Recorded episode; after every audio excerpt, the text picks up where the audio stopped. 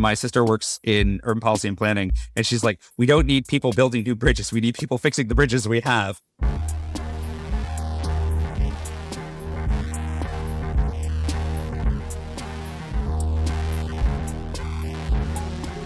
Hello.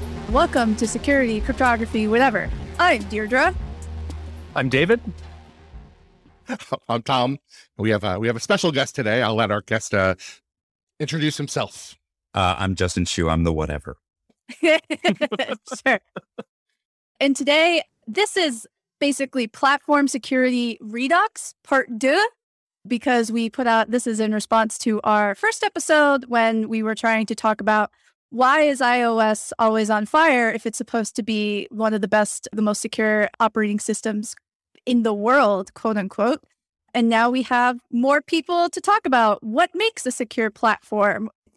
Are we wrong? Why are we wrong? Justin, why are we wrong and where are we not wrong? Hey, hey Justin, but before you tell us why we're wrong, can, can you tell us what would make you qualified to tell us that Mm. we're wrong? That's a Gotcha. good point. Yeah, I'll try not to run down my whole history. There are a few key points.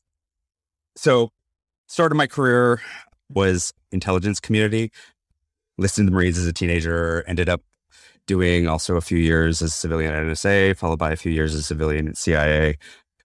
Had a lot of exposure to offense, defense, et cetera, from that perspective. Then switched over a number of years of uh, security consulting, uh, which is where Tom and I first ran into each other. Co-authored a book, uh, "The Art of Software Security Assessment." Some of you might be familiar with, with frankly better security people than me. And then last ten plus years until just earlier this year, I was, I guess I'd say, helped build out Chrome security. Kind of depending on your definition of founding member, I was a founding member of the Chrome security team ended up being responsible for pretty much all of, or actually all of Chrome security and counter abuse by the time I left. And that was earlier this year. And now I'm retired. I feel like we've established now that you're qualified to tell us where we're wrong. I'm uh, I'm trying to get my head around what it was that I said on that first thingy that we recorded because my normal mo is just to like hear a couple words then randomly reply guy stuff. But I I remember us, David. You might remember this better than I do. But like we we had some thoughts about bug bounties. I think I think like a, a perennial thing that comes up in these discussions is like are the major tech firms paying enough for vulnerabilities? And is the problem here that they're just not taking researchers seriously enough? And then we had a lot of thoughts on rust and whether we can just code our way out of this problem. I'm missing some things though because we babbled for like an hour about that I think roughly kind of where we landed is that it is possible to have major security focused initiatives at large companies. We pointed to some of the things that Microsoft did in the past, their root and branch, so to speak, efforts Mhm. that you described as removing strcpy everywhere. You and I, I think, were a little more skeptical that anyone could buy their way out of this problem, like buy the entire vuln market, because, you know, markets are markets. Even if Apple decided to spend a billion dollars a year buying all of the exploits, they probably couldn't. And then we pulled a number out of thin air saying, well, not entirely out of thin air, based off of empirical results from Alex Gaynor Yes. and then our own opinions that a rewriting in a memory safe language would probably remove 80% of the vulnerabilities in the code base. And then we had this weak kind of notion that iOS and iPad OS are kind of easier to secure than say Mac OS because they are a more constrained operating system as compared to a to a MacBook. with like specifically expressed capabilities per application and things like that. and built-in sandboxing. Yeah. I would come out of the gate here saying like I have like this ironclad conviction that I formed in 15 seconds when the question was put to us in that first podcast. But now it's something I'll believe forever. That the like the basic idea of a state sponsored adversary is that they have an unlimited budget. And that goes for Yeah. the United States, but also like the Seychelles um, or any like Belize, any country that you can imagine, the um, the dollar amounts that we're talking here versus the payoff that you get um, for you know what an exploit buys you versus, for instance, having to pay for the health insurance of all the people that will do the human intelligence. That those numbers are so small relative to the value that there's no number that the market could realistically come to where that would make a dent on the market. So I guess that's like my first assertion. I, I wonder, J- Justin, I wonder if you'd want to knock that down. Am I? You also yep. you've had direct experience on the state-funded adversarial side of this as well. Am I crazy to say that? Okay, so I yeah, I, this is not where I disagreed with you. Um, I actually like the way that I put it is that really you can't buy or bounty your way out of these problems.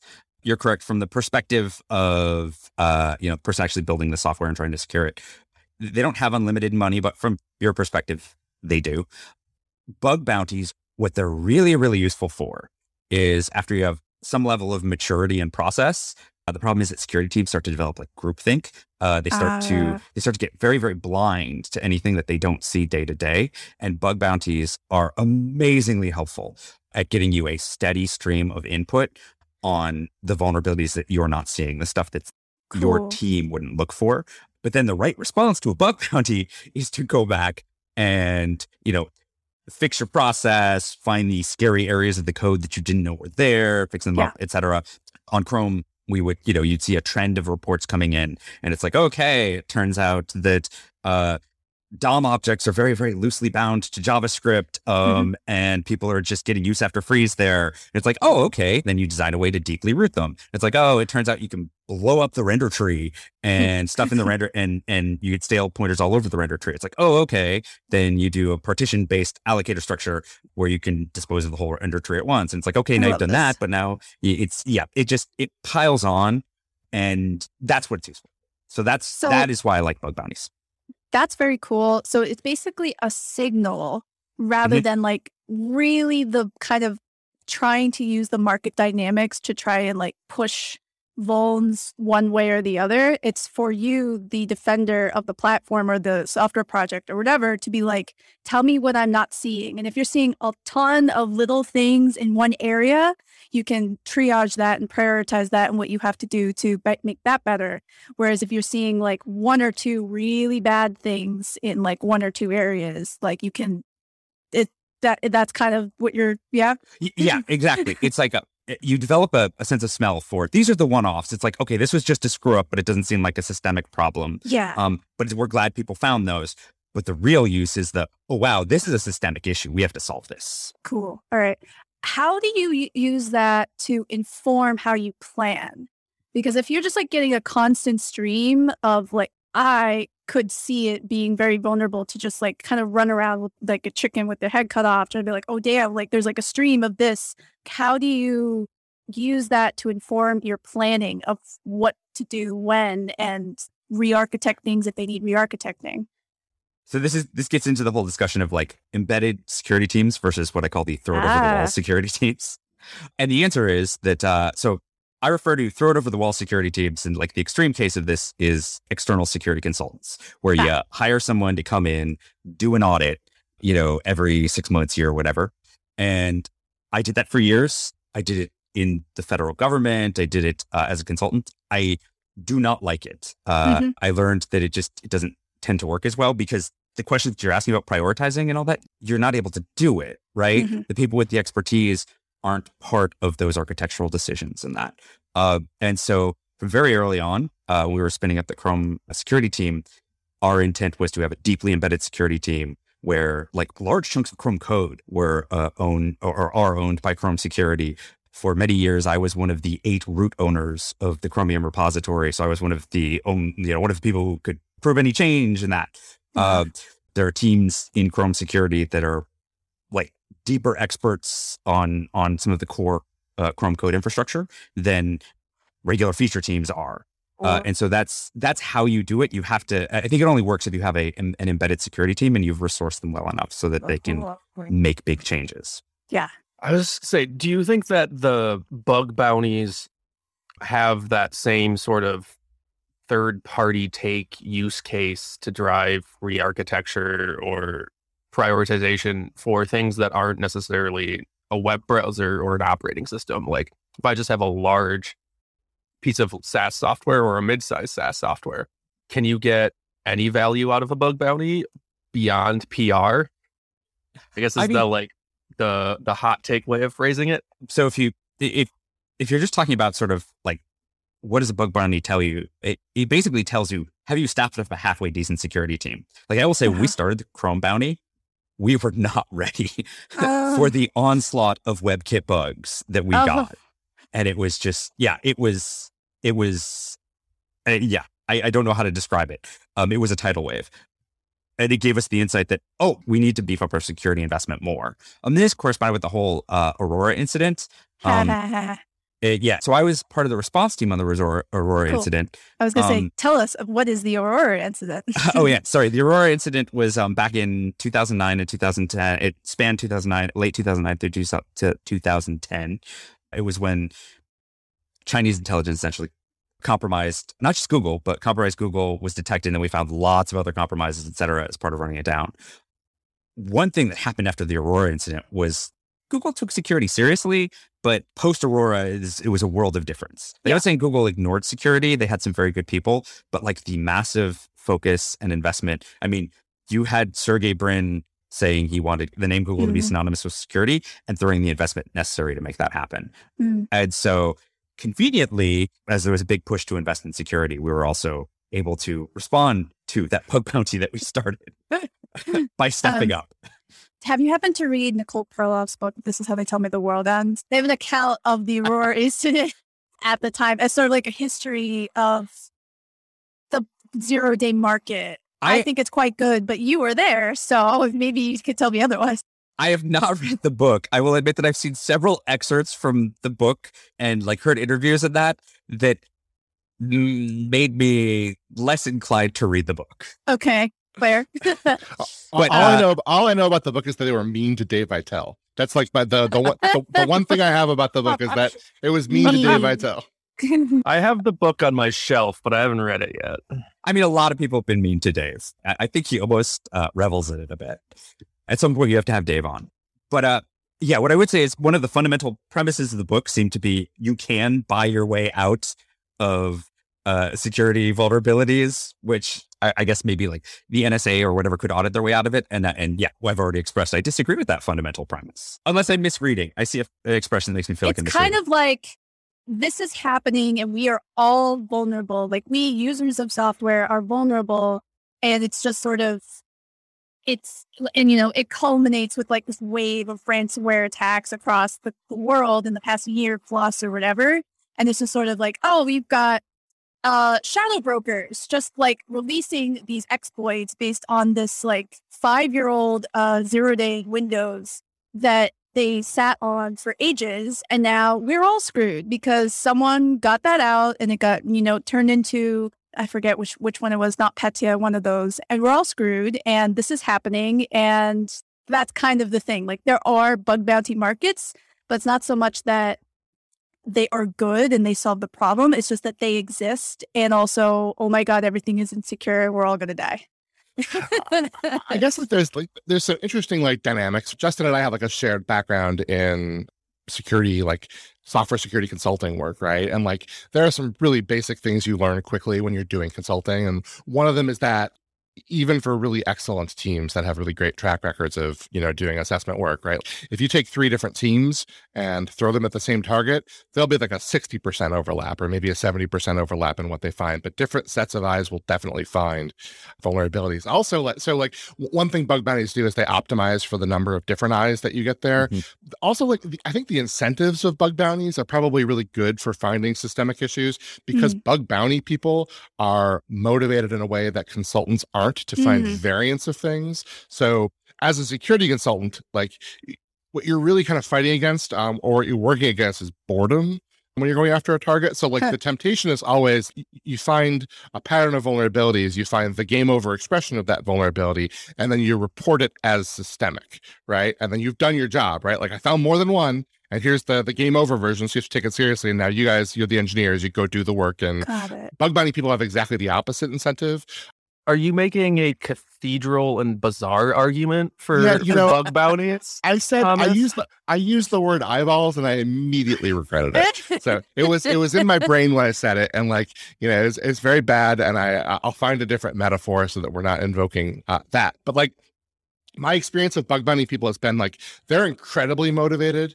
to find and get paid for the most minute variations of things. So like we've had clients where like before we got to those clients, they had paid out you know several rounds of bounties for like the same redirect vulnerability you know, just like an open redirect on a web application and like they break it with a filter and the filter's broken. Like they report that five or six times. And like the first thing you do when you come in there and say, like, you know, okay, we're done with the redirect vulnerabilities. We'll go track them down.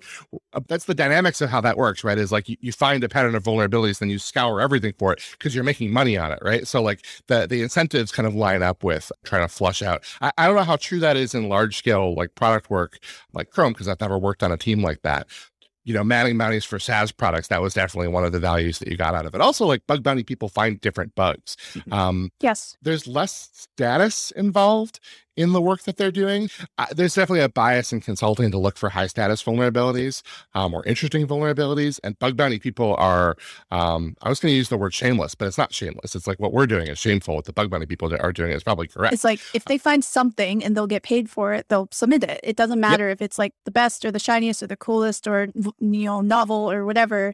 It's like, does it work? Does it count? Give me. Here it is. Give me it. Yeah, they're just ka-ching, ka-ching, ka-ching. That is their goal. And yeah, there's a consultants will find you a different class of vulnerabilities. And yeah, I mean, I spent a lot of time as a consultant. You're kind of going for this flashy report, as as Thomas said. And yeah, you get you see very different things from consultants that you than you do from uh from bug bounties. the exploit developers who are like selling to NSO and so on are are probably finding yet another, well, maybe not a completely different class, but they have different incentives again because they're trying to. One, they're only looking for the game over versions, or they're more interested in things that could turn into the game over versions, and they don't have the PR aspects associated with submitting to the bug bounty. They're trying to develop a product almost. Yeah, I don't know if it's so much a different class. It it, it depends on like which shop it came out of, right? It's not a, a huge number of people that are actually doing this, right? You tend to have different people, different styles. I, I think it, it in a way it's almost more like personal style plays into it. But at the end of the day, Huh. um, I think you, when you were talking about it, uh, you were talking about how it's now become like a service industry, and it's actually been a service industry for a long time. Mhm. Um, where it, it was a long time ago that people would just sell a proof of concept and hand it over to you know whoever's going to use it in the wild. Now it's like they got to keep these things up to date. There are service contracts, stuff like that. It's a it's a big freaking business, um, and they have to they have to support this software. You're not just hey, I found this bug, here you go. No, there's a, there's a lot more to it. We all i think we, we all know that there's like a the work of actually producing reliable exploits it's there's a division of labor right Yep. um so there there's like the finding of vulnerabilities and qualifying vulnerabilities and then writing a proof of concept and then fully weaponizing and making them reliable i Mhm. guess like here's a place where i'm flying completely blind and all of you might know better than i do but like how much of that division of labor is expressed in the marketplace right do we think do we believe that like nso has a team of people that can take really bad proof of concept exploits and then they can internally just weaponize them like they don't really they don't have to care about how easy the, the, the vulnerabilities are to weaponize or is it the researcher themselves that has to do that work? Figuring out how to like bounce through this set of allocations and you know all that work and the reason i ask is that like if it's the latter if it's the researcher that has to figure out how to make the exploit reliable then there's there might be an argument for um, reducing the supply of those experts you know by paying more to bounties and things like that but it, on the other hand, if it's NSO doing most of the or whatever the thing is, right, um, doing most of the between. reliabilizing work, then um, you know you have a much broader pool of people that can potentially find those vulnerabilities, and then NSO can just full time the people that can take that work and turn them into reliable exploits. So accepting that any detailed knowledge I have on this is fairly stale. I think Hmm. what uh, Deirdre said about it might be in between. From my old past understanding, that's it. Yeah, it it depends. Was was my experience, but this this is this is knowledge that today might be stale. Like it's entirely possible things are much more productionized than uh, than they used to be. My understanding from the the black hat talk a couple years ago is that the more reliable your exploit is, the more you will get paid by the firms buying it, as well as like they will spend effectively engineering effort productionizing your ex exploit, but obviously the less they have to do of that, like they'll The better they the would ROI prefer for they them. would prefer to Mhm. spend money to do less of that. Yeah. Because everybody wants to spend money instead of doing software development. But I imagine that they have to do some of it anyway because they need Yeah. to they want to like hook it to their command and control or yes. pick what payloads they're sending, even if the use after free is completely reliable to get whatever they want to send in, they still need to decide what they want to do with it. Yeah, exactly. Do we think like the white market for vulnerabilities, whatever the word is, because white market sounds terrible, Uh, but uh, whatever like the the above board market for vulnerabilities is, do we think those vulnerabilities are undervalued right now? Or, I don't know, like right? But like, Apple and like vendors. What do you mean by above board Yeah. market? you- You're just A- talking like bounty programs, right? bounty programs, Okay. yes. I don't think it's undervalued because I think you're because you're trying to do something different. I mean, Okay. like we're at a place where well, it depends on the vendor. I would say that people who I talk to, they find Apple's terms on their bounty program to be onerous. Mhm. Uh, so that is one thing. I would say that people generally consider Chrome's terms to be fairly, fairly amenable. And those are like the conditions and the terms, not the like pricing, right? Correct. The like Yeah, how you let's- submit and when you get to talk about it and when you don't and how they respond to you type stuff. Well, yeah, and also, frankly, what what counts as in scope, what counts as out of scope, et cetera. Chrome Mm. has my perspective on Chrome is that Chrome has always been fairly open minded on what counts as in scope. What would you change about the Apple rules if you could like move in right now and just fix them? So this is the problem. I haven't actually sat down and read their terms. I've mostly heard grapes. And so I can't say exactly what I would change. My impression was that actually, you know, I I, I probably shouldn't even give an, uh, an impression that might be totally uninformed. Uh, all I know is that the the whole people point of the show. well, basically the big complaint that you would get is like haggling over what counts as in scope, um, haggling over as- what's rewardable, et cetera, being very ambiguously defined. Mm. What does it mean to like have the use of the chromes was more open as to what counted in scope? What does it mean to do that versus not? So with Chrome, there was um, a lot of effort put in to get um, pretty specific about what was rewardable, why, what counted as a security boundary, et cetera, both from an engineering standpoint, because it made it easier internally um, and externally made it easier for people reporting bugs. Like for a bounty hunter, they bounty hunter for a bug bounty hunter, they don't want to um, For Boba they Fett. don't want to burn a lot of cycles on something that's not going to pay money, right? Mhm. So I guess Um, one thing that is hard to tease out is there's prices and it's hard to tease out whether the prices for bug bounties are actually moving markets or moving people to report to vendors to the white market as opposed to the gray market or black market when you've got these differing terms between bug bounties that may also be affecting what gets reported to whom. Yeah, but I think you're dealing with fundamentally different groups of people. Okay. between these markets. I don't think there's uh, there is obviously going to be some overlap, but I don't think there's a ton of overlap between people who are uh who are doing bug bounties and people who are selling stuff to NSO, et cetera. Mm, okay. On my sample size of one, the one person I know who's like actually sold exploits does not submit to bug bounties at all. Yeah. The Mhm. people like you interact with the people who do the bounties and they're like so Chrome's as an example, actually perfect example. For Chrome's it's like you show memory corruption. We don't require you to prove that it's exploitable. And in fact, I think there's a good chance that Chrome rewards lots of memory corruption vulnerabilities that are not pragmatically exploitable. Huh. Um, but it's like this is the line. If you can demonstrate memory corruption, then and that means that it, it just makes it easier because you don't have to write an exploit or anything else like that. You just have a simple proof of concept. Uh, and Chrome's uh, like the Chrome's own systems will do the minimization and everything to try to create a reduced test case. So it's it's relatively low friction. There are a lot of things that Chrome does to incentivize people reporting um, and to make it easier for reporters. It was just a cultural. It was part of the culture that created the program, and it's carried its way through. I love that. But like I said, it's an input channel. You want you want you want to get that signal. You want to get a strong signal.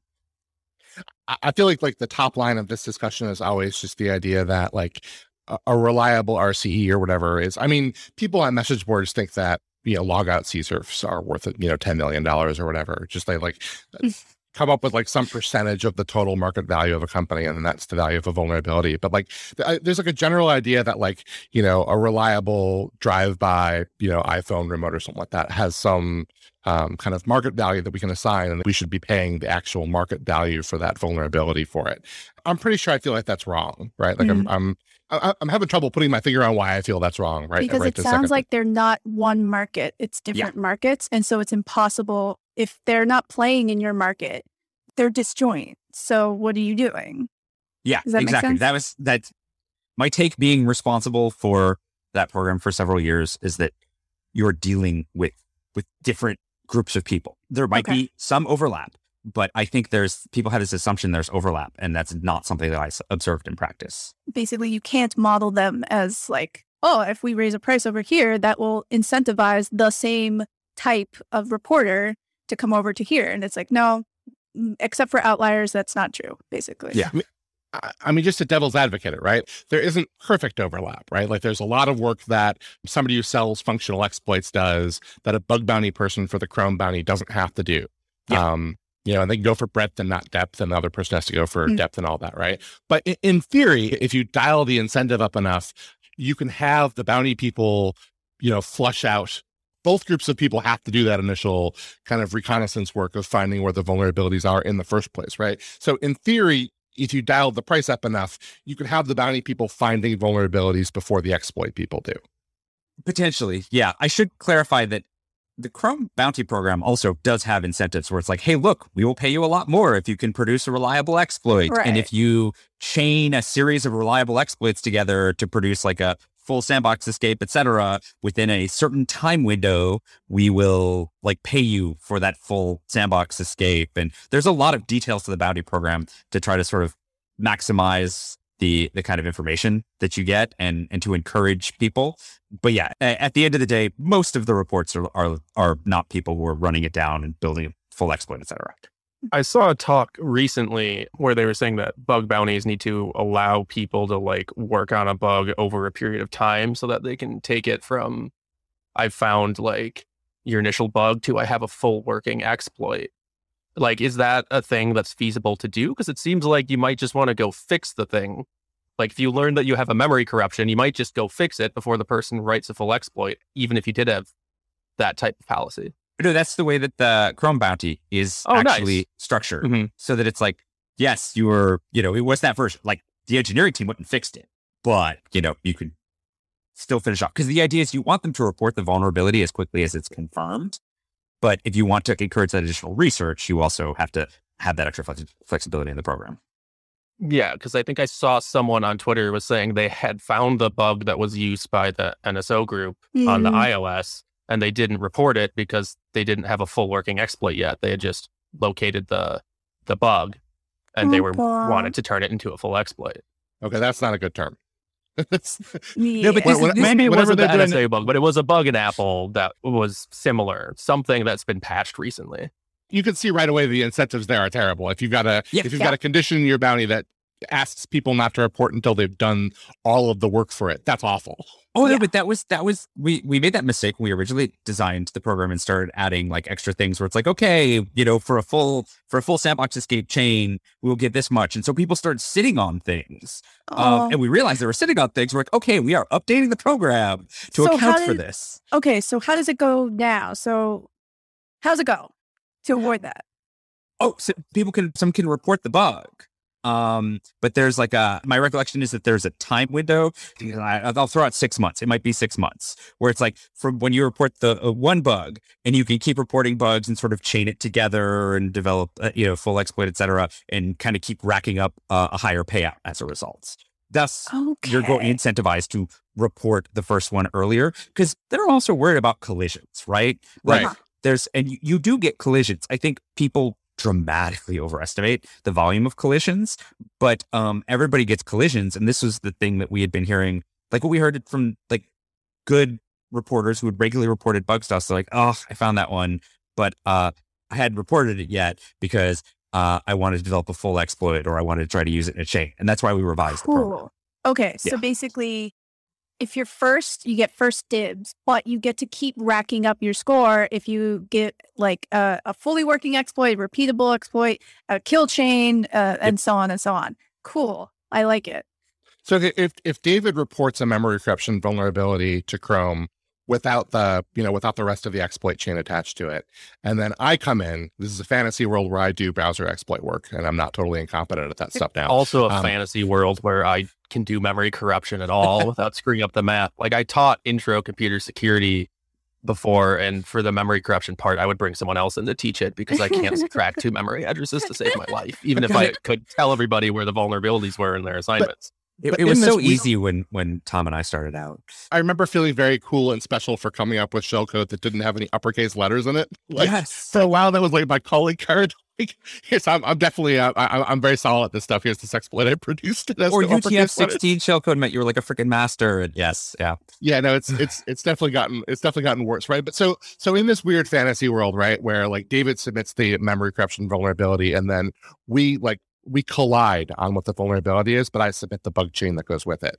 do we both get paid out Uh, no. So the program, as far as I recall, is still entirely first come first serve. Different programs have chosen to do this different ways. Some people say, "Hey, look, if a, a group of people reports it within this time interval, they each get a cut um, of it." But the decision was made very early on on Chrome team that the first person to report is the one who gets the bounty. And then, and part of it's just because when you dupe a bug report, it's just there like there's a certain logistical thing to it, but also I think it's just fairer to say first one to report gets it because then you're incentivizing people to report quickly. Yeah. And hey, Boba Fett doesn't get paid if he's not the person that gets the kill. Bounty hunters. so like I, I guess for many years for a while i think david was involved in this a little bit and so was deirdre we did some security work for campaigns in like the, the election cycle before this election cycle we did it kind of big time. And uh, we, we came up with a bunch of security recommendations for um, kind of ordinary people. And like our top line recommendations like things that we would tell normal people to try and understand like the threat landscape would be that for phones we'd recommend iphones that like every iphone was you know more secure. Uh, just generally I'll, I'll be more intellectually honest about it and just say that at the time we said iphones ios just more secure than android. But that on the browser side i would strongly prefer chrome over safari. And i would say right now i still I, I, I kind of stand by the the Chrome and the actual Chrome or Chromium project, and not spin-offs of Chrome or Chromium. As you should. Uh, which would be kind of my gospel on what browser to use. And I, I, I still tell people, and I believe that you know iOS is more secure than Android. Although there's like a, a meme going around ever since that um that Zerodium thing came out, where we're not paying for iOS vulnerabilities anymore. uh, there are now people that believe that iOS vulnerabilities are uh, worthless. Hmm. So I guess I, I guess I have two questions, right? So I'm iPhone over Android, and I'm Chrome over Safari. So I, I'd be curious to see your thoughts on whether I'm wrong about that. And then I have a spicy question to add to this, which is, what about Firefox? yeah, I was about to say. All right. So what I would say is that I am personally Pixel over iOS. Uh, yes. It is correct that if you're just going to compare uh, Android to uh, as a whole to iOS, then you are dealing with a massive and extremely varied ecosystem. Yes. Uh, but Android deservedly had a bad rap for security. The amount of investments and the like everything that went into that over over many many years now, I feel has uh, has changed that game. I think where it gets more complicated though is it's it's not like Windows, right? Where they control the image.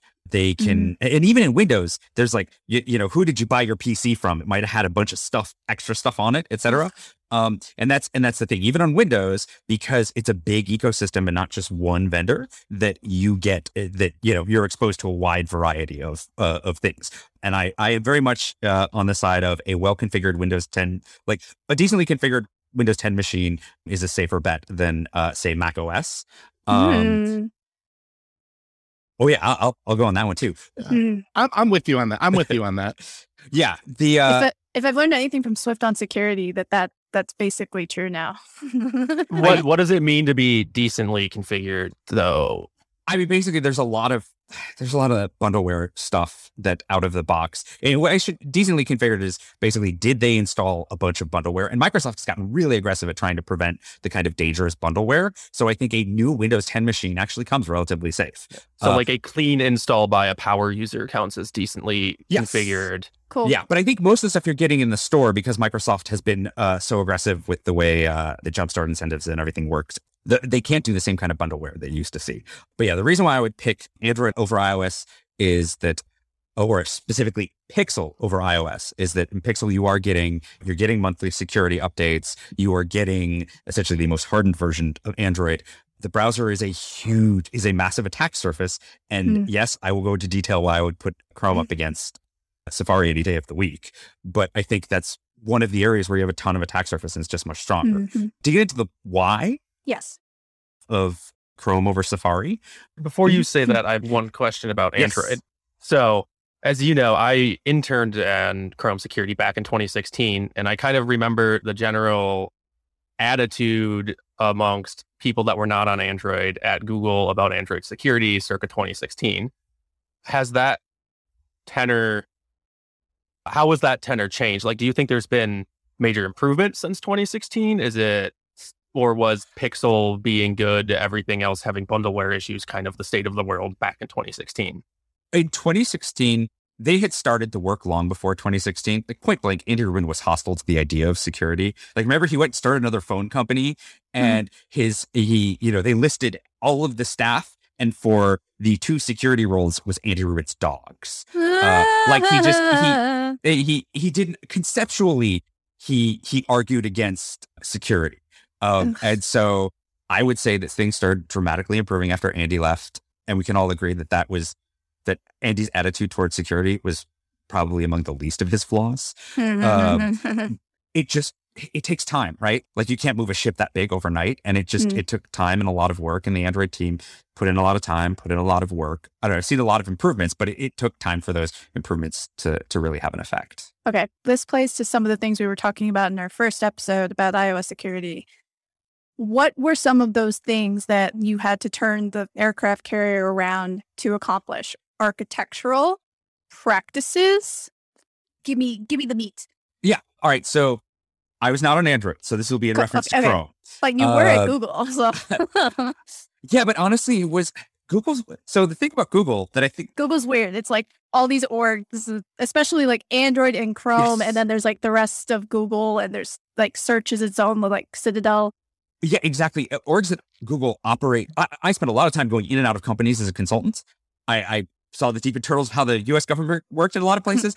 I have never seen uh, the level of sort of independent organizational operation elsewhere that I've seen at like Google. And I, and I was in the Marines where a general was basically like, "My base is my base," and I'm still like, "Yeah, he doesn't hold a candle to an SVP of a uh, product area at Google." So Wow. yeah, but yeah, I so but I can't give you examples from Chrome. So site isolation Yes. uh, was like fundamental re-architecture of Yeah. huge swaths of the browser. You had uh, Nasko Oskov Can you his team. explain what site isolation is Oh, yeah, as sorry. compared So- to whatever type of isolation was? Can you give me a couple sentences that I can just drop on people on Hacker News for site isolation? this is a fair point. So site isolation was designed around the notion that so we have this good process sandbox, Mhm. and if you can say, "Hey, we are going to bind the process sandbox to an origin," and say, if you open up something on Google.com.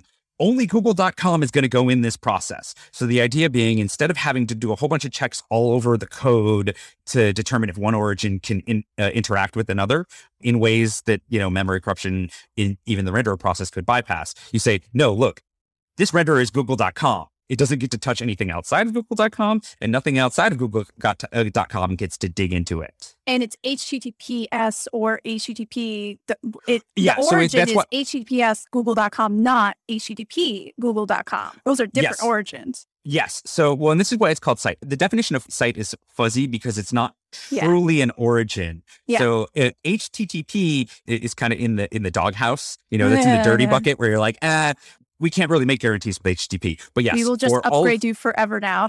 Thank you. That is that is actually the strategy of solving the HTTP problem to eventually upgrade everything.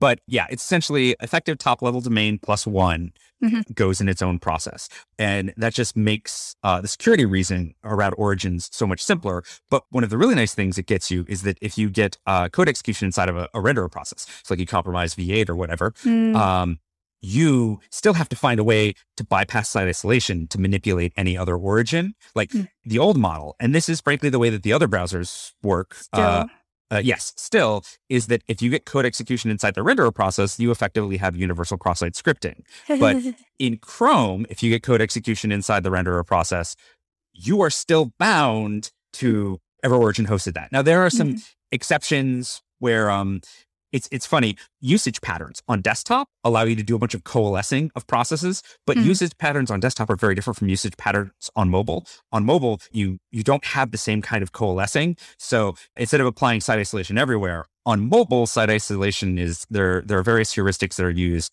to determine if oh this site needs to be isolated. Like one of them being if we detect that you've logged into the site that it's like okay it definitely needs to be isolated etc um they are doing as much as they can to get the Is resource utilization down performance? Yes, it's a resource utilization thing. Okay. And they keep sort of expanding the set of things that can be isolated. Mhm. Uh, but right off the bat, if you're isolating things that the user logged into, that's Mhm. already helping a lot. Mhm. So site isolation, isolation is not uh, perfect, but it is a huge win. The other thing I would say in terms of like a big advantage of Chrome over other browsers is Chrome has a much more ro- robustly sandbox renderer process Mhm. the Chrome renderer process doesn't have uh, access to the network. It does Mhm. not have access to graphics devices. It does not have access to the input event stack, etc. Like all of that is split out because the idea being that, uh, like you remember the old Windows low integrity mode, or for anyone who does remember the old Windows low integrity mode, the problem is that there was a lot of ambient authority because you could fire off events uh, Oh. so there are a lot of ways to abuse input, to abuse access to graphics stack. Uh, you had the like you had all of these things, and that was why people were always finding escapes out of uh, low integrity mode. So from the beginning of the design of the Chrome renderer process, the intent was to have none of that. Mhm. How does the renderer not have access to the graphics card? Is there a separate actual renderer? There is a GPU process, and the GPU process is sandbox to the degree it can be. So this is the other piece where it's like people talk about sandboxing like it's a binary state, where it's like no, no, sandboxing is an approach. It's like where what you allow in, what you allow out. How you, there's there's a tremendous amount of variance there. Mm. Um, so it's not the kind of thing where you can say, eh, it's just sandbox. this goes to something that you might have you might have been already wanting to talk about, but you can't mitigate your way out of a failure to isolate your software along its security boundaries. So that Yes. seems to, to directly be about sandboxing and other things. Well, and it doesn't just have to be sandboxing, right? Like Right. there are other ways to isolate, like memory safe languages provide forms of isolation. The V8 team just made the announcement of, I think it's calling it Uber Cage or something. Where, what? Uh, well, because I think it's Apple already took like Gi- Giga Cage. Also, they're a German team. So, you know, Oh, cool, cool, um, cool. but the idea being that they already had to do this thing called pointer compression, where the V8 runtime is actually only dealing with the four gigabyte address space. yeah. um, But what they're doing is it's actually quite similar to the design of the old 64-bit NACL sandbox. They are bounding operations within that address space, and they're providing large ranges to block the edges of that address space. So that's Yeah. another now. Now we're not talking Oh, about yeah. process level sandbox, Yeah. but we are talking about something that uh, provides guarantees about confined execution. You can't touch anything outside this address space. yeah. Um, and so like they're working on that right now. You know, rewriting parts in Rust are another example. There, there's lots of different primitives that you can use to isolate, reduce your attack surface. One of you said on that episode something about uh, how good is PAC when you're dealing with bundles of messages, yeah. dynamic dispatch, something along those Yeah. lines. And that's And I that's think my it was take like on iMessage and stuff. yeah, and this is uh, this is my problem with. So this was one of my complaints with sort of the Apple strategy that I've been observing. It Uh-huh. it has a very similar smell to the Microsoft 1990s strategy, where it's a is a sort of a belligerent approach to how they deal with vulnerability researchers and deal with the security community, and they they're layering on mitigations, but mitigations aren't going to mm. solve your architectural issues. You just have to get in there and fix the architecture. Would you consider Blastdoor a mitigation or an architectural change? I have not taken it apart Mhm. to It- well, neither see- have I. Yeah. and that's the I don't I don't understand what it does well enough. 'Kay. Right? Right. Like it's like, okay, you know, we wrote this in a memory safe language and we and we maximized the seatbelt policy. I would like to see the seatbelt policy to Mhm. to get a sense of what it is. But it, it depends, right? I don't know if you've anyone seen me go on a rant against Electron. But my have not. problem Okay. Please. So my problem with Electron is that with Electron, people people would complain, yeah, they shut off the sandbox. I'm like, I don't care that they shut off the sandbox. I care that every Electron app opens these IPC messages that even if you were Mm. sandboxing things, it doesn't matter. It's like Mhm. the thing on the other side is still exposing all of its attack surface. Mm. Um, and so I would, that's the thing. I would have to, so you'd asked about like architectural things, like Mhm. process wise, it's very important to have your security team deeply involved. So Chrome has a very strong code review uh, culture. You have to get a code review Mhm. um, from an owner before you can land things. The IPC message system, and that when you create new IPC messages, et cetera, that's owned by the Chrome security team. Yes, interprocess Cool. communication. Yeah, Okay. because that's your main uh, attack Yep. surface between uh, between different sandbox processes. That has to be reviewed. The normal code review process has to go through one of the qualified reviewers on Chrome security. And Got so anytime you are bridging that attack surface, you have someone who, you know, uh, should have sufficient security expertise reviewing to try to catch errors, catch mistakes, catch Mm-hmm. things where like, oh, you just added a backdoor and you didn't know it. Mhm. Um, because it's really, really easy to do that. Mm. I've, I've I have so many questions that I Mhm. won't keep us too long on this, but I- I'll ask two, right? So, w- with regards to like the success story for for Chrome, I guess this is three questions, right? So, first of all, uh, when you read published accounts of bug chains and things like that, like I feel like there's there's a survivorship bias in terms of what you're reading. Like the bugs that we're reading about, it would seem from reading it like that the sandboxing isn't working at all, right? Like every vulnerability you read about comes with a story about how they then bypassed all the you know the sandbox and then got a kernel LPE and things like that, right? So I, guess I have two related, first of all, questions about how successful do you feel like the sandbox is? Like, what do you think its success rate is at, you know, at cutting memory corruption vulnerabilities off? And then I guess my other related question is if you had to like do like 100% of Chrome security and divide it up, sandboxing would own what, 60% of that versus runtime hardening or 80% of it versus runtime hardening or? Uh, yeah, that's that is hard to say. There's there's not a lot of development left on sandboxing, like in terms of the actual like ongoing work, where it's like it's Right. the architecture, it's built, it's this way. Yep. I I I would say the next big thing in Chrome is to memory safety, but it's something that you have to like. It's something you have to roll in slowly Mhm. um, and carefully. And um, you know, I made a, I, I I made a comment to all of you beforehand about you know you can't uh, rewrite it. Rust is not a strategy. It just logistically, it's not a strategy. There's way but too you much can rewrite code. parts in Rust. Yes, and I think rewrite parts in Rust makes sense. Then again, there's a lot of things that could be done to fix C++. Okay, hold Um, on. Hold on a second. Oh, Like, sorry. We, we have a, we have a good we have a good segue here, right? But Oh, before I let you before I let you fully take the segue, Yes. um, speak, speaking of Rust, I'm not going to let you off the hook on Firefox. Oh yeah, yeah, yeah, yeah. So simply by looking at the security architecture and that, I think the Firefox team does really well, but Chrome has a more restrictive sandbox.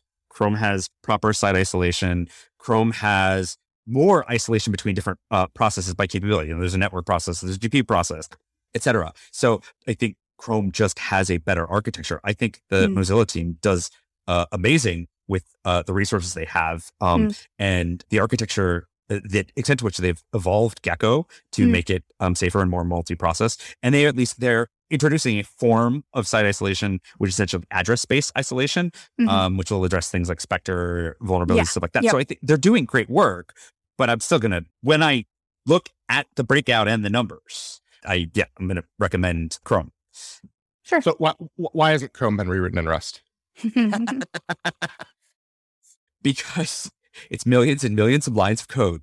Um, So I spent a large chunk of my time on Chrome actually managing non-security teams too. There were just different points where because of situations I took on, I took on the desktop team, uh, I took on the extensions team, uh, enterprise team, like various different teams where I was responsible for I say team because more it's an org than a, more than a team Mm. for for many of these. But uh, I I- I had to intimately learn about the, like staffing and prioritization and all of that and figure out how to balance all those things. And so I look at Rust uh, and I say, okay, you could not feasibly rewrite it in Rust. I look at Rust and I think that there, I think it's crazy to not be uh, testing out Rust for certain parts of the code. Mhm. For like, there are tons of places where you could be making targeted uses of Rust, and it's and it is the right call right now. Rust is mature enough, etc. Then again, Yes. I also I have been trying to. I've been playing with Rust since I, you know, uh, am no longer employed. Uh, what, what, what do you think? I, I- I started writing Rust like last year, so Yeah, I do not like the de- developer ergonomics of it so far. I do not like the avail Really? the yeah, well, and it's it might take some getting used to. I didn't like C at first either, but Mhm. when I look at it logistically, I have I can find C++ programmers. I can do a lot of things to add safeguards and partition things, etc. I can staff teams. It is hard for me to find Rust programmers. The Rust programmers are probably going to be significantly less productive if only because we you don't have the full set of like existing code etc like there's it's it is just a very expensive proposition. Like even in my side projects that i'm doing right now where i was trying to use rust i've given up on using rust for the majority of the project because i would have to rewrite a whole bunch of code that i already wanted to use that uh, uh, that was available. I'd have to rewrite it in rust and, I, and, and i'm like this is just an exhausting experience. So instead Mhm. i partitioned out and it's like okay i'll use rust over here but I'm not going to use it for the meat of the code. And I think that's actually a reasonable strategy. I, I wish that the people that started Rust had taken more of a C style approach to it, which is figure out a way to build a bridge between the languages. Uh, Hmm. It is it is painful. Not the FFI interface. Well, the FFI interface though, but it's not going to let you port existing code, right? So that now you can write new code. Um, There's actually someone on the Chrome team who uh, uh, on Chrome security who's been doing a bunch of work on improving, you know, C compat with Rust Mm, uh, because there's still uh, a lot more that can be done. But like, take the FFI interface. You're not going to get C objects, right? Because that's not okay. standardized, et cetera. And yeah, it's just it's hard. Uh, Mhm. I would say that if there'd been a way to create essentially a dialect of C that you could piecemeal port with similar guarantees to Rust, you wouldn't necessarily get all the uh, uh, same guarantees. I feel like that would have that would just be so much easier logistically. Just have a giant unsafe block and just copy paste your C and then just fight with with rustc until it compiles. Well, isn't a dialect of C plus also known as Gecko? Like, isn't that thing whole just written in macros and macros and macros?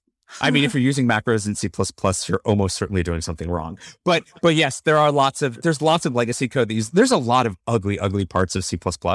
I'm not defending the, the like the language in its entirety, but the fact is that pragmatically speaking, yeah, it's really hard to find something else for something like a browser. you're practically starting from scratch in a lot of areas, and the Yes. areas where you are not is like small pieces. And you know, I've been working on a, a full Rust project for over two years, and we have we were only able to get started because we had things like the Tokio Async runtime to build on top of, and a bunch of libraries that we build built on top of. But we're also doing a lot of architectural stuff from scratch.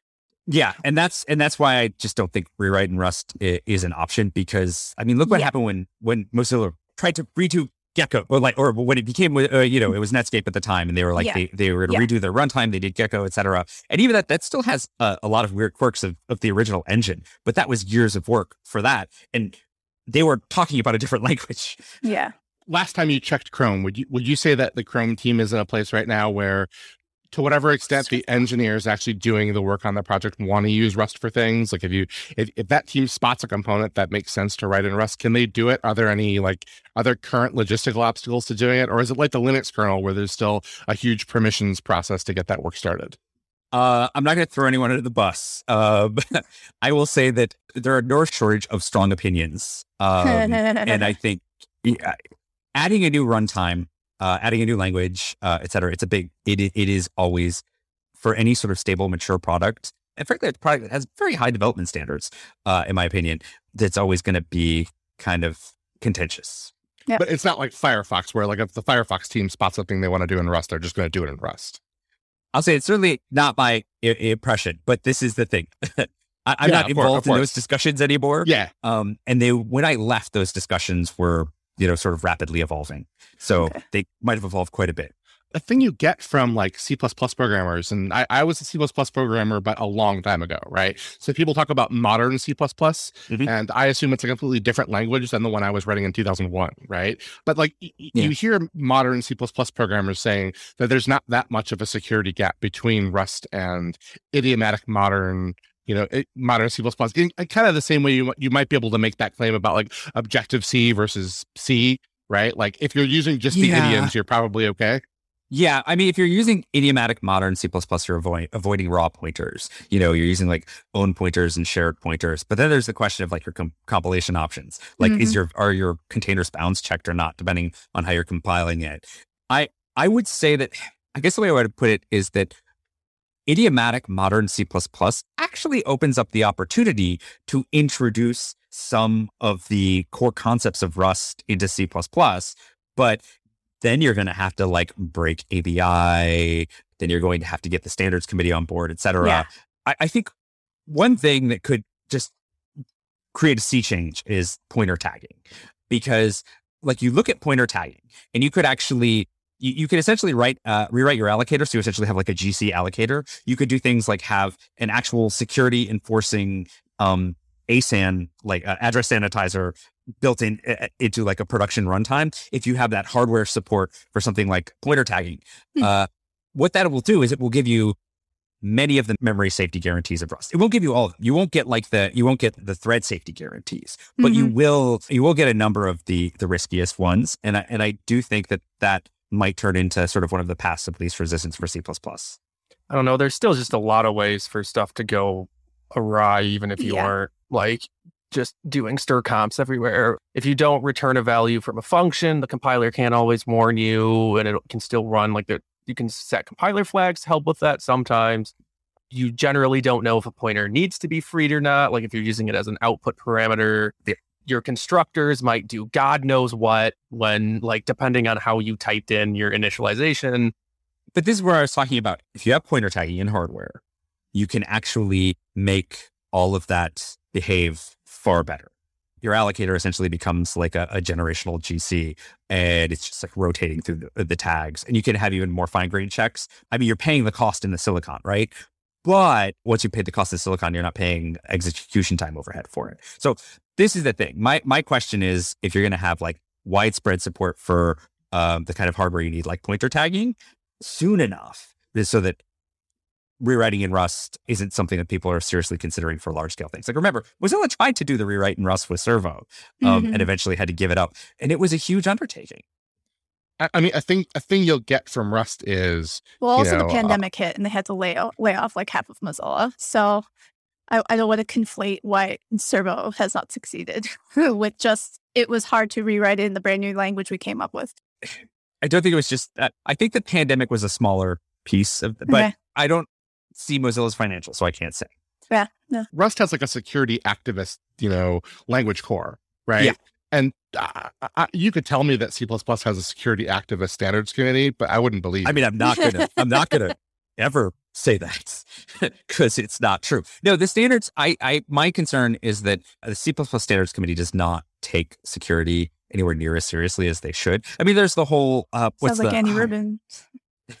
Well, no, because um, Andy Rubin was actively hostile to security. Oh, okay. Um, Different. but, uh, but yeah, there's the whole whatever the the specifier is in C to say that you have to check the return value. Hmm. Um, and there's like a whole debate going back and forth about uh, like they added it to the standard for 20, but they're like, oh, it's a lot of work to do this for all libraries and figure out which thing needs to check a return value and doesn't. So maybe we should just take it out and say, no, the standard library uh, won't ever uh, apply that uh, specifier. And it's like, okay, that's a terrible idea. And so you Uh-huh. get you get quite a bit of of this where it does kind of feel like the the C it doesn't there's there's a lot of good things to learn from other languages. And I think the people working on C standards and the standards committee should be a lot more open to learning Mhm. useful things from other languages. hmm Okay. Uh, to round out the Rust discussion, I want a Fuchsia phone. I want a Fuchsia computer, like a end user Fuchsia computer, not just like get a get a board and compile Fuchsia for myself.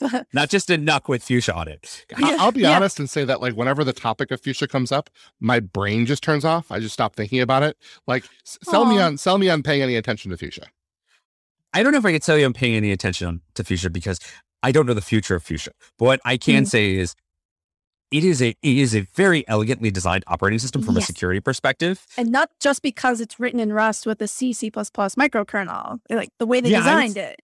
Yeah, I would say the, the the Rust part is even sort of like a, a smaller piece of it. It's just like from an architectural perspective, like a process in Fuchsia is not created with any ambient capabilities. Uh, it yeah, it has to be like it, it is born into existence with nothing, um, and you have to you have to actually consciously choose to hand over capabilities. Like the Nice. simplest, like it's funny. You look at the sandboxing code for Chrome on like every platform. It's like there's a whole bunch of work to go shut down all the stuff that automatically gets turned on for all of these different processes. Where it's like the Fuchsia uh, renderer broker is like this tiny little thing that just essentially does nothing um, except for like set up the IPC channel or whatever. So Um, cute.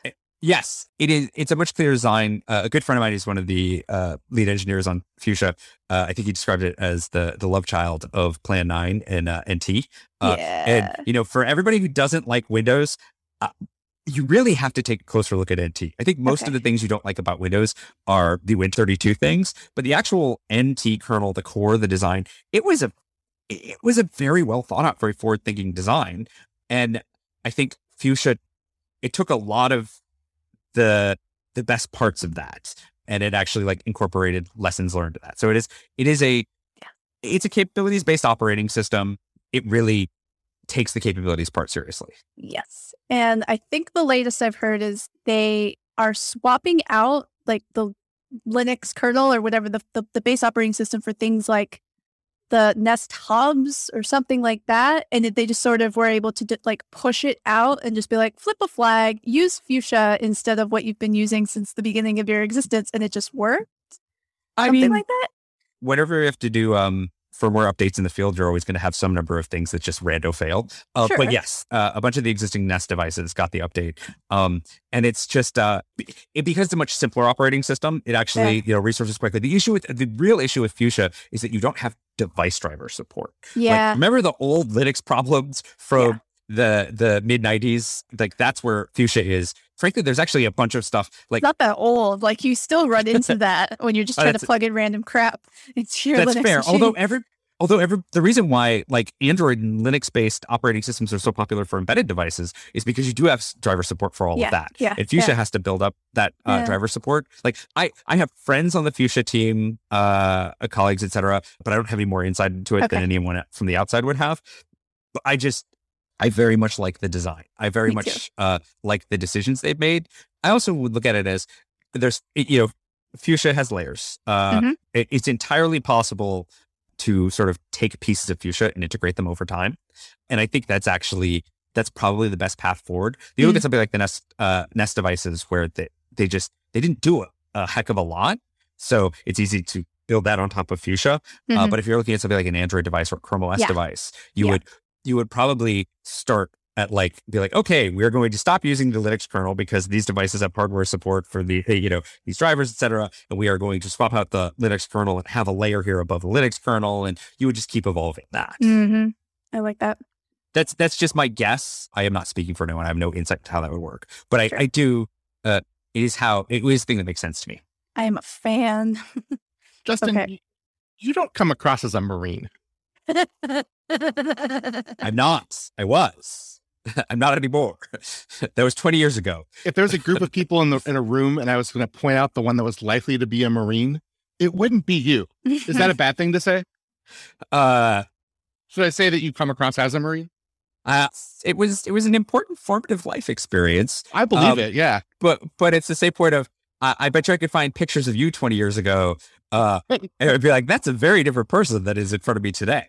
Unfortunately, pro- probably not. I, I'm asking just because I'm curious, but of all of the service branches, why the Marines? Marines are cool. I mean, obviously, but the Marines are cool. I knew it was the- it was- Marines. Yeah, it was the it was the um it, wa- it was the hardest looking one. I dropped out of an art program. I was at Northern Illinois, Who uh, are you? up in DeKalb, and dropped out of a graphic. Well, they called it I think like studio art or whatever. Um, at like nineteen, uh, because I just got sick of college. I'm like, I'm gonna go enlist in the Marines. So that was yeah, that was how that happened. H- How was that experience for you? Useful. Useful. Okay. Yeah, I think I, I don't know. I think I think people should take opportunities like broaden their horizons. I Sure. think people tend to be it- it's very easy to sort of just get in, inside your box, stuck inside your perspective. I think also there's like uh, nobody's going to say that I'm a kind-hearted person on Twitter or anything like that, but I see a whole lot of back and forth where people are making a whole lot of assumptions about any given situation. And I think it's like if you if, if you've had enough diversity of experience in your life, it gets hard to make so many assumptions because you're like, hmm, I don't I don't know the rest of the details here. So I guess yeah. Would you say having worked in the IC changed your views on anything that you work on today? I mean, I think I have a very, very different perspective because of, you know, spending like nine years in the intelligence community, seeing this, uh, a lot of things from the other side. I also, I I am one of those people who is 100% supportive of uh, mandatory service, not necessarily like military, et cetera, but I think people make a lot of assumptions about how their government works, having Mm. no exposure to how their government actually works. Mhm. Uh, and it kind of feels like people don't have skin in the game. So I think, you know, if you want, like, it's funny. I did the Marine Corps. My brother did the Peace Corps. My sister did AmeriCorps. We all did like very different things, but we all did like some term of government service. And I think it, Hmm. you know, it's a very useful experience. Yeah. Do you feel like people's ordinary model of like, especially the offensive work that the IC does in computer security, do you think people have a good mental model of how that stuff actually works? in parts. Now, remember, my knowledge is stale Sure, of course. by by many years now. Um, I think people sometimes make a lot of crazy assumptions. Al- Although you Um, know, like there's there's like a there's a standing meme in our community that like once you're at the NSA, when you leave and go back into industry, now you're an asset. It most often comes up with Dave Aitel. I think it might be in Nicole. I think it might be in Nicole Perlroth's book about how he's an NSA asset. it's hilarious because, frankly, there are a lot of people at NSA that were like during my time there, uh, were not happy with Dave. Like the notion of uh, like the you know left NSA, went to the you know line of business that he did, et cetera. Yeah, I don't know. But Dave's and Dave's also always been a very outspoken, very direct person. Um, he's mellowed over the years, certainly. Uh, but yeah, I do remember. I remember my time at at NSA. Dave and I were both in uh, a program called uh, SNP, which was like a uh, it's like an interdisciplinary program, and uh, I I started it a few years after Dave left, and there were still stories uh, about about interactions, uh, or it was even stories about interactions. So just people had opinions. Mhm. But yes, I I am one hundred percent certain Dave has never been an NSA asset after leaving NSA. I'm a kind of Dave Aitel admirer, and that like there's a South Park episode called Simpsons did it, where like the punchline of every Yes. joke is that like every joke came from the Simpsons first, and he was my Simpsons did it for a while, and I I, ga- I gave up on ever ever getting ahead of him on stuff and moved into cryptography, which is why I'm here now, and you know Yeah, I think Tom Dave was a very polarizing figure back in the day. Not just not just among his former government colleagues, but in general, Dave was a very polarizing figure back in the day. I also have a Is lot he of not admiration. still a for polarizing polarizing figure? Oh, I guess I find Dave much less polarizing, but maybe that says more about me. I have a sort of built-in admiration of polarizing figures to to an extent. So I mean, also I like Dave. I I, I find his input uh very useful. He is uh, he's genuine. Like I will say, the hardest thing for or one of the craziest things for me was um when I started moving into like the privacy space. That's there. There was almost like an aversion to the idea of coming up with threat models and Hmm. trying to like scope the problem because people wanted the flexibility of not having threat models Huh. and being able to sort of ad hoc define things in a in no this is not like the eh, now i'm not talking about like uh private space in terms of like you know wait when you're actually like specking things down Uh-huh. to uh like can anonymity levels and blah blah blah all that i'm Mhm. talking about things like oh we put out this new privacy feature it's like okay what's your threat model for that privacy feature yeah, it's like yeah. it's a privacy feature Yeah. that sounds stressful though. It sounds like everything's in scope. That sounds very stressful as you as a defender. Yeah, I this is the problem. The privacy space is like like I so I remember the security space back in like the mid '90s or whatever. It was basically lots of security, like lots of AV, lots of security products, stuff like Yeah. that. Um, yeah. not much in terms of like, hey, let's actually re-engineer these things. Like the, the, I Mhm. totally remember what Thomas was talking about with the whole like you know replacing strcpy everywhere. Microsoft really did care, really did put in the time and energy to to to make some significant changes. But the first several years of my exposure was was it reminds me of the privacy space right now, where it's just lots of people saying, "Look, it's a no coherent threat model." It's like, look, it's a privacy thing. So I Uh-huh. guess it's I, I don't know. I see.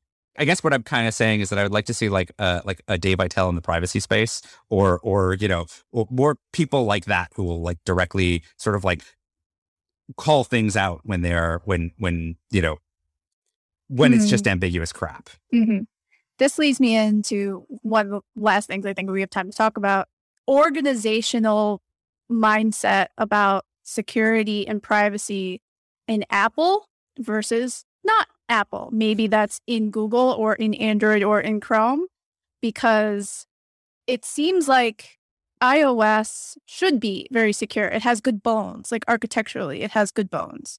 And yet, and yet they say that they care about privacy, but it's like define that a little bit more, uh, especially some of the things that they've been pushing out lately versus not Apple. and it seems to be an organizational thing because like we started this talk basically saying like we know so many amazing security and I think privacy people working at these companies, but then but then it kind of peters off. I, mean, I think you know, you you can talk about like there's different engineering disciplines between the companies, Yes. and Yes. you guys have good insight into Justin or you, in particular have good insight into the engineering culture differences. But like, I feel like Apple's bona fides on privacy technology are pretty solidly kind of like they, they did a lot of work that wasn't published for a long time but is now published. Like for instance like the quorum hsm work for the uh the the pin lookup for icloud and all that stuff right? Hmm. they, they put a lot of engineering effort into stuff that other people aren't even considering doing. Hmm. um you know the, the enclave process is another thing right? Like that was nowhere before before they did it right? They, they do a lot of stuff that they're not required to do um but you know just because they take the problem seriously I, I tend to come at these Hmm. things as like as a last thing to talk about i think probably ios csam probably not the best thing for us to open up right now right but like any technical work that they say or any engineering work that they say that they're doing or any safeguarding work that they say they're doing i tend to believe them and kind of take them you know in, in good faith on that they put the effort in that doesn't mean it's the right necessarily the right thing necessarily for them to do my feelings about that are super super complicated right Mm. but like Mhm. I, I wouldn't put that down to it like to a culture of not caring about it i, I think probably No. like It's, it, I guess I'm trying to get at like, it feels sometimes like iOS, macOS security culture is resting on its laurels in terms of good architectural things, but then like reintroducing the same bug fixes. Like, like they, they fixed a vuln and then it came back and they had to fix it again, like several Well- releases later. It's the engineering rigor. Um, Okay. Okay. Which, so, and this is my personal take, interacted with Apple quite a bit over my time at, at, at Google, particularly when we shared uh, uh, a code base uh, with WebKit. and I think it is fair to say that the team in Mountain View was essentially doing the security work that for both of the browsers at that point in time. Mhm. Um, and my perspective interacting with Apple over the years is they have very good people, but the number of people they have, it's weird. This is a recurring pattern across Apple. Like the number, the, the number of people they invest is in something, like Apple put, you know, a person on it, Google put a team on it. This Uh. is, this is kind of like a mentality. Google, Google will over engineer and overdo things. Uh, I, I have observed this um, but like you look at so Apple's been getting a lot of hits for fairly dodgy web standard support, Mhm. um, basic functionality that works in other browsers, but it's it's buggy, unreliable, et cetera, in Apple. Mhm. And, I, and this has been my experience. It's sort of a, a recurring pattern with Apple where they're just uh, that stuff requires a larger team of people just work just churning through bugs. right. It's not. It's so with the thing you said about good bones. It's like I think there are a lot of good bone. I think there are a lot of things with like good designs. Yeah. Uh, I think like I actually think Apple's uh, design for notarization is actually a very good design, Right. and it yeah. is a design that I think would make that makes a lot of sense if you want to get most of the. Uh, essentially anti-malware benefit uh, of an app store without Mhm. actually having to have a closed app store. I think their implementation of it has been terrible. Uh, but but the actual design and architecture and the ideas behind it are, are quite good. The way the way you fix that is you throw a bunch more engineers at it to churn through the bug list and and, and fix it and make it good. And I think particularly post Aurora, security engineering excellence just became a thing at Google. Mm. It's like, well, obviously we are amazing engineers, and so our security engineering must be amazing. Mm. Um, and, and so it was sort of easy to like to to work that way. I, I don't know how you get that. So it was okay. We would throw a whole bunch of people, uh, a whole bunch of engineers to just churn through the bug list. I Mhm. don't know how you get that same kind of like culture. I don't know how that you get that connection at Apple. Mhm. Um, that like paradigm shift in identity when you haven't had something like Aurora happen to you. And like, yeah, although I feel like they keep having the like they, Yeah. they do keep having these things happen. Like remember, Microsoft got hit with a whole bunch of worms until they you know they had to Okay. seriously internalize it.